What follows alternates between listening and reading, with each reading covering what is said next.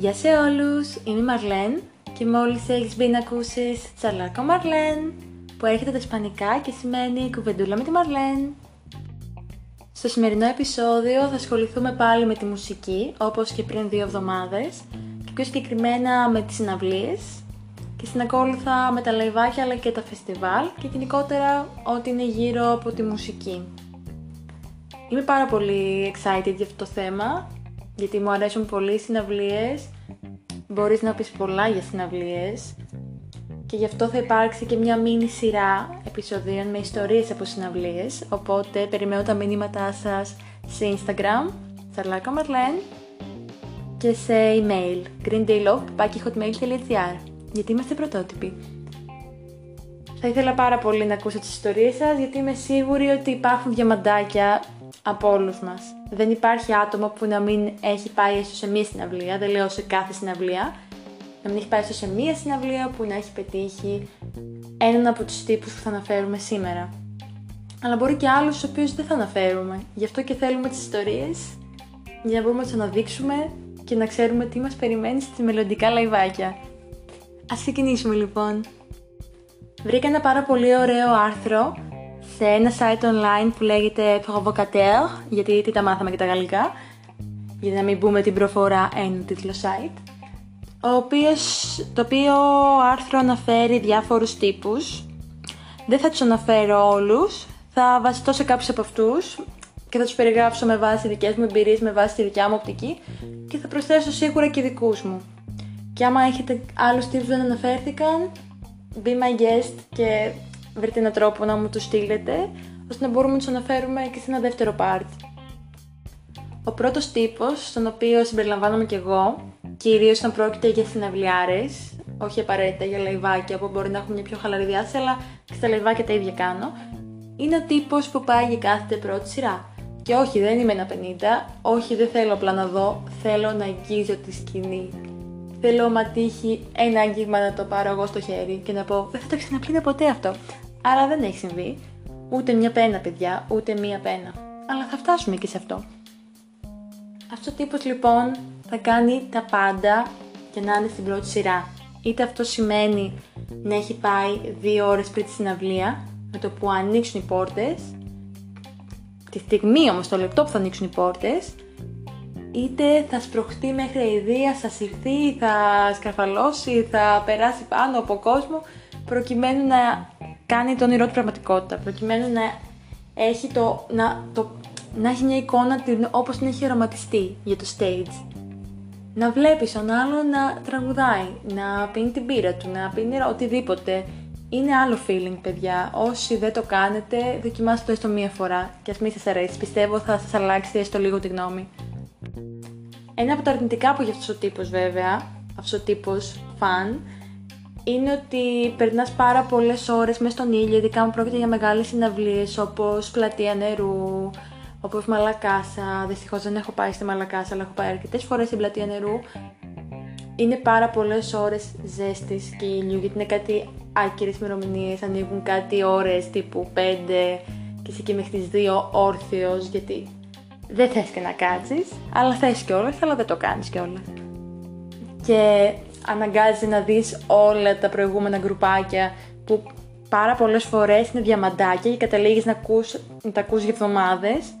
Αλλά υπάρχουν και φορές οι οποίες δεν αξίζει και τόσο τον κόπο αλλά με το που τελειώνουν τα πρώτα γκρουπάκια όποιος σε πάει σε μεγάλες συναυλίες ξέρει ότι γίνεται ένα μπαμ. Δηλαδή δεν είναι ότι σιγά σιγά σταδιακά αρχίζει και γεμίζει ο χώρος γίνεται ένα μπαμ και απλά λες από πού προέκυψαν όλοι αυτοί οι άνθρωποι, από πού εμφανίστηκαν.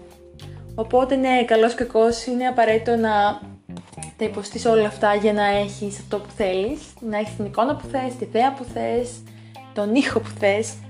Αλλά ναι, είναι το αρνητικό, είναι αυτή η ορθοστασία και αυτή η υπομονή για πράγματα που ίσως να μην θες να ακούσεις. Αλλά αξίζει στο τέλος και μετά το θυμόμαστε όλοι με λατρεία.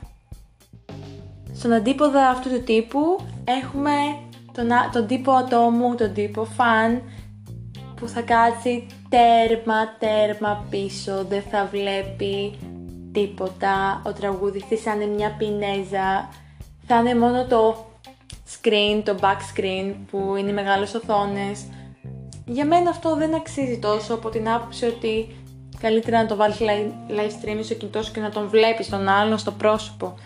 Άμα είναι κατά τη γνώμη μου, βέβαια προφανώς και υπάρχουν άτομα που διαφωνούν και είναι αυτά τα άτομα που αναφέρω, ότι εγώ προτιμώ να ακούω τη μουσική, να έχω την αίσθηση ότι είναι χίλια μίλια μακριά μου, αλλά είμαστε στο ίδιο χώρο και να έχω την πυρίτσα μου και να αράζω.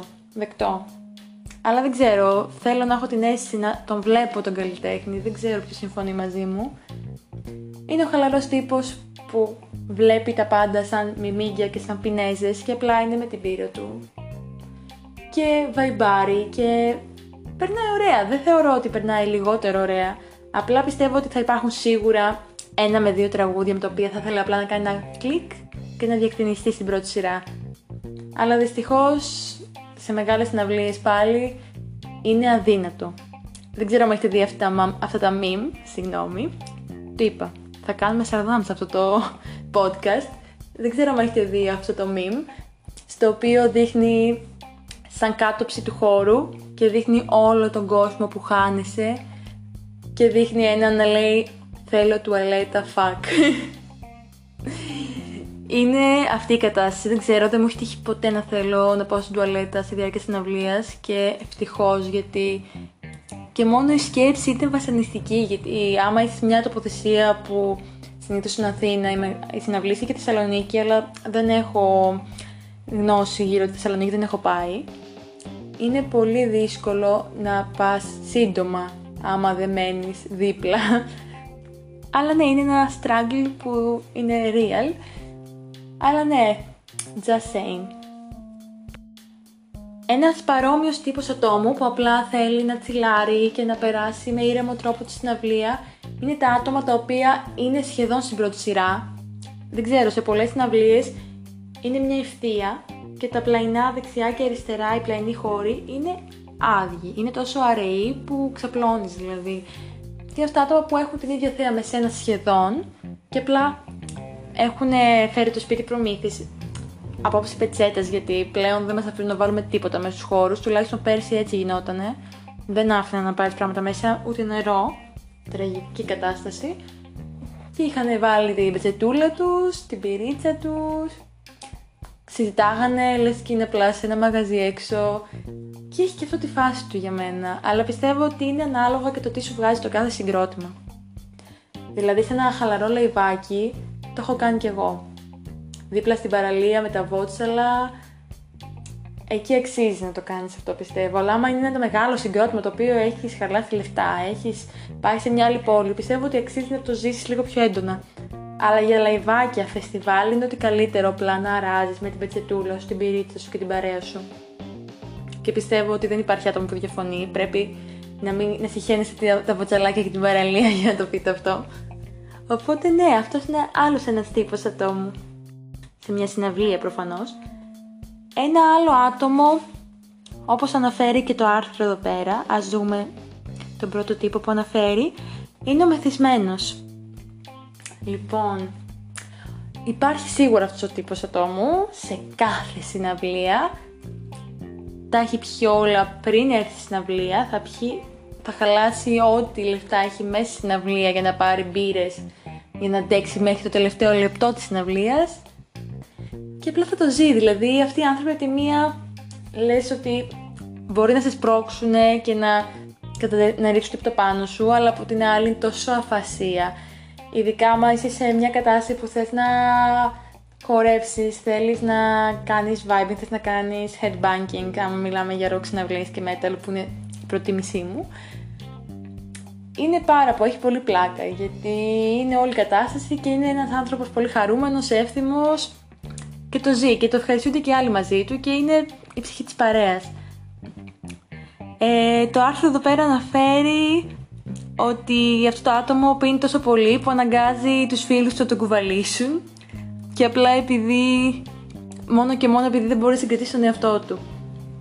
Ισχύει και αυτό ότι ναι, στο τέλος είναι τόσο ε, wasted που δεν μπορούν να γυρίσουν στο σπίτι και έχουν ανάγκη να στηρίζονται στους φίλους τους. Κάτι που είναι ωραίο γιατί λες ότι τη στιγμή θα είναι μια ιστορία, αυτό τη λέμε και μετά θα γλάμε.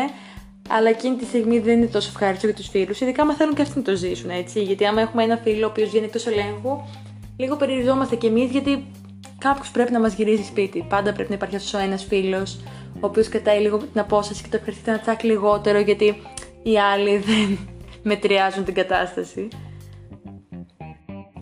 Πώς θα μπορούσαμε να μην αναφέρουμε τον τύπο που είναι με ένα κινητό στο χέρι; Το άρθρο εδώ τον χαρακτηρίζει ως ο Γκατζιτάκες. Είναι το άτομο το οποίο έχει τάμπλετ, έχει selfie stick, έχει κάμερα, έχει κινητό. Είπα τάμπλετ, είπα τάμπλετ. Εννοούσα κινητό, αλλά και τάμπλετ, γιατί όχι, ψυχή δεν έχει το τάμπλετ. Ό,τι έχεις φανταστεί το έχεις κουβαλήσει μαζί του. Έχει πάρει ένα σάκο γεμάτο πράγματα. Ανεβαίνει στην πλάτη του φίλου του.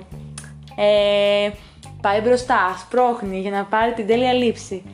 Και όλη η συναυλία είναι ένα βίντεο. Δεν λέω, και εγώ άμα έχω δύο αγαπημένα τραγούδια, θα κάτσω, τα βγάλω. Γιατί είναι, είναι το feeling, θέλω να... Είπε το τραγούδι μου, πώς να το πω. Είναι μια άλλη αίσθηση, αλλά όχι όλο από την αρχή μέχρι το τέλος, γιατί χάνεις την ε, εμπειρία, χάνεις την ανάμνηση ότι ήσουν εκεί. Γιατί άμα έχεις έννοια απλά μην μου πέσει το κινητό, να το βγάλω όλο, να ακούγεται, να με φωνάζουν. Χάνεσαι λίγο και ξεφεύγεις. το άρθρο αναφέρει ότι χώνεται παντού, σπρώχνει, ότι θα ανάψει το flash και θα μπορούσε να, πα... να πατήσει και πάνω σου ακόμη καλύτερα για να περάσει μπροστά. Και ισχύει τόσο άπειρα πολύ. Ένα σύντομος τύπος θα τον χαρακτήριζα, γιατί δεν έχω τόσα πολλά να πω γύρω σε αυτόν. Είναι ο τύπος που απλά θα αρχίσει να παίρνει μπουκάλια με νερό και να τα πετάει. Τα κάνουν και τα συγκροτήματα αυτά και ο καλλιτέχνης. Και είναι το καλύτερο, παιδιά. Είσαι μέσα στους, 40 βαθμούς, έχεις σκάσει, έχεις να φας 3 ώρες γιατί δεν θες να σε πιάσει τουαλέτα και αρχίζει κάτι απλά πετάει νερό. Απλά παίρνει τα μπουκάλια και πετάει. Και λέει πάρε λαέ μου νερό να δροσιστείς. Το μόνο κακό σε αυτό είναι να μην έχεις κινητό πάνω σου, γιατί άμα είναι δίπλα σου αυτός ο καλός άνθρωπος, θα φύγεις χωρίς κινητό. Αλλά γενικά, παιδιά, ένα μπράβο σε αυτούς τους φίλους. Σας αγαπάμε λίγο παραπάνω. Keep doing what you're doing. Ένας τελευταίος τύπος για σήμερα είναι το ζευγαράκι στις συναυλίες. Είναι αυτό το ζευγαράκι το οποίο σε κάθε τραγούδι, σε κάθε νότα, σε κάθε διάλειμμα ένα συνεχόμενο αγκάλιασμα, μια συνεχόμενη ερώτα, ναι, ερώτα, μια αυτή κατάσταση και είναι λίγο ενοχλητικό. Ναι, είναι ωραίο να δίνεις μια φιλή που και που με τον σύντροφό σου, δεν αντιλέγω, αλλά απ' την άλλη όλη την ώρα δεν γίνεται παιδιά γιατί πάλι χάνεις την ανάμνηση, χάνεις την αίσθηση, χάνεις τη στιγμή. Και ναι θα πω πάλι για ροκ συναυλίες γιατί πάω σχεδόν μόνο σε τέτοιες συναυλίες. Μου φαίνεται πιο λογικό να κάτσει ο άλλος ρομαντικά αγκαλιά με την κοπέλα του σε ένα μπαλαντάκι, σε κάτι πιο έντεχνο. Τώρα να ακούς τον άλλον να βγάζεις τα σωθικά του και εσύ να, βρίσκεις, να το βρίσκεις τόσο ρομαντικό. Δεν ξέρω. Δεν λέω, λατρεύω. Λατρεύω metal, λατρεύω rock, αλλά δεν ξέρω, παιδιά, άμα θα μου έβγαινε τόσο συνεχόμενα τουλάχιστον έτσι. Δεν λέμε τώρα να μην φιληθούμε καθόλου, να μην αγκαλιάσουμε καθόλου, αλλά τώρα υπάρχει το pit και εσύ δίπλα φιλιέσαι, θα σε πάρουν σβάρνα, θα πέσει ο νεμοστρόβιλος. Δεν ξέρω τι γνώμη σας, πείτε μου. Α, βέβαια υπάρχει και ένας, ο τελευταίος τελευταίος τύπος. Είναι τα άτομα που παίρνουν στο πιτ. Είναι αυτοί οι άνθρωποι οι οποίοι ο κόσμος να χαλάσει θα κάνουν πιτ. Αν δεν υπάρχει πιτ δεν υπάρχει συναυλία. Σωστό. Αλλά αν δεν θες να μπει, δεν, δεν πρέπει να σε σπρώξουν να μπεις, κατά τη γνώμη μου. Εγώ προσωπικά δεν θέλω να φάω ξύλο, Μ' αρέσει η μουσική, μ' αρέσει όλη η φάση, αλλά προτιμώ να το βλέπω το πιτ, όχι να το ζω. Και είναι κάποια άτομα που θα σκαρφαλώσουν, θα σπρώξουν όποιον να είναι, συμπεριλαμβανομένου και αυτό που δεν θέλει, προκειμένου να βρουν ένα πράγμα για να ξεκινήσει όλο αυτό. Είχα πάει στο Disturbed πέρυσι τον Ιούνιο και άρχιζαν λίγο σπρώχνανε, λίγο λίγο, σταμάταγε. Λίγο λίγο σταμάταγε. Υπήρχαν κάτι άτομα που είχαν εκνευριστεί τόσο άπειρα πολύ, γιατί ήταν σε φάση δεν φεύγω από εδώ αν δεν φάω μια πουνιά στο μάτι. Κάποια στιγμή τα κατάφεραν, αλλά πάλι κράτησε πολύ λίγο. Δεν ξέρω, ήταν πολύ family friendly τα τραγούδια, δεν ξέρω. Αλλά είχε πολύ πλάκα το συγκεκριμένο. Αυτά είχα να πω για σήμερα. Σας ευχαριστώ πάρα πολύ που με ακούσατε. Στείλτε μου τις ιστορίες από συναυλίες για να κάνουμε αυτή τη μήνυ σειρά και να ανακαλύψουμε όλοι μας τα διαμαντάκια. Τα λέμε σε ένα επόμενο τσαλάκο Μαρλέν. Bye!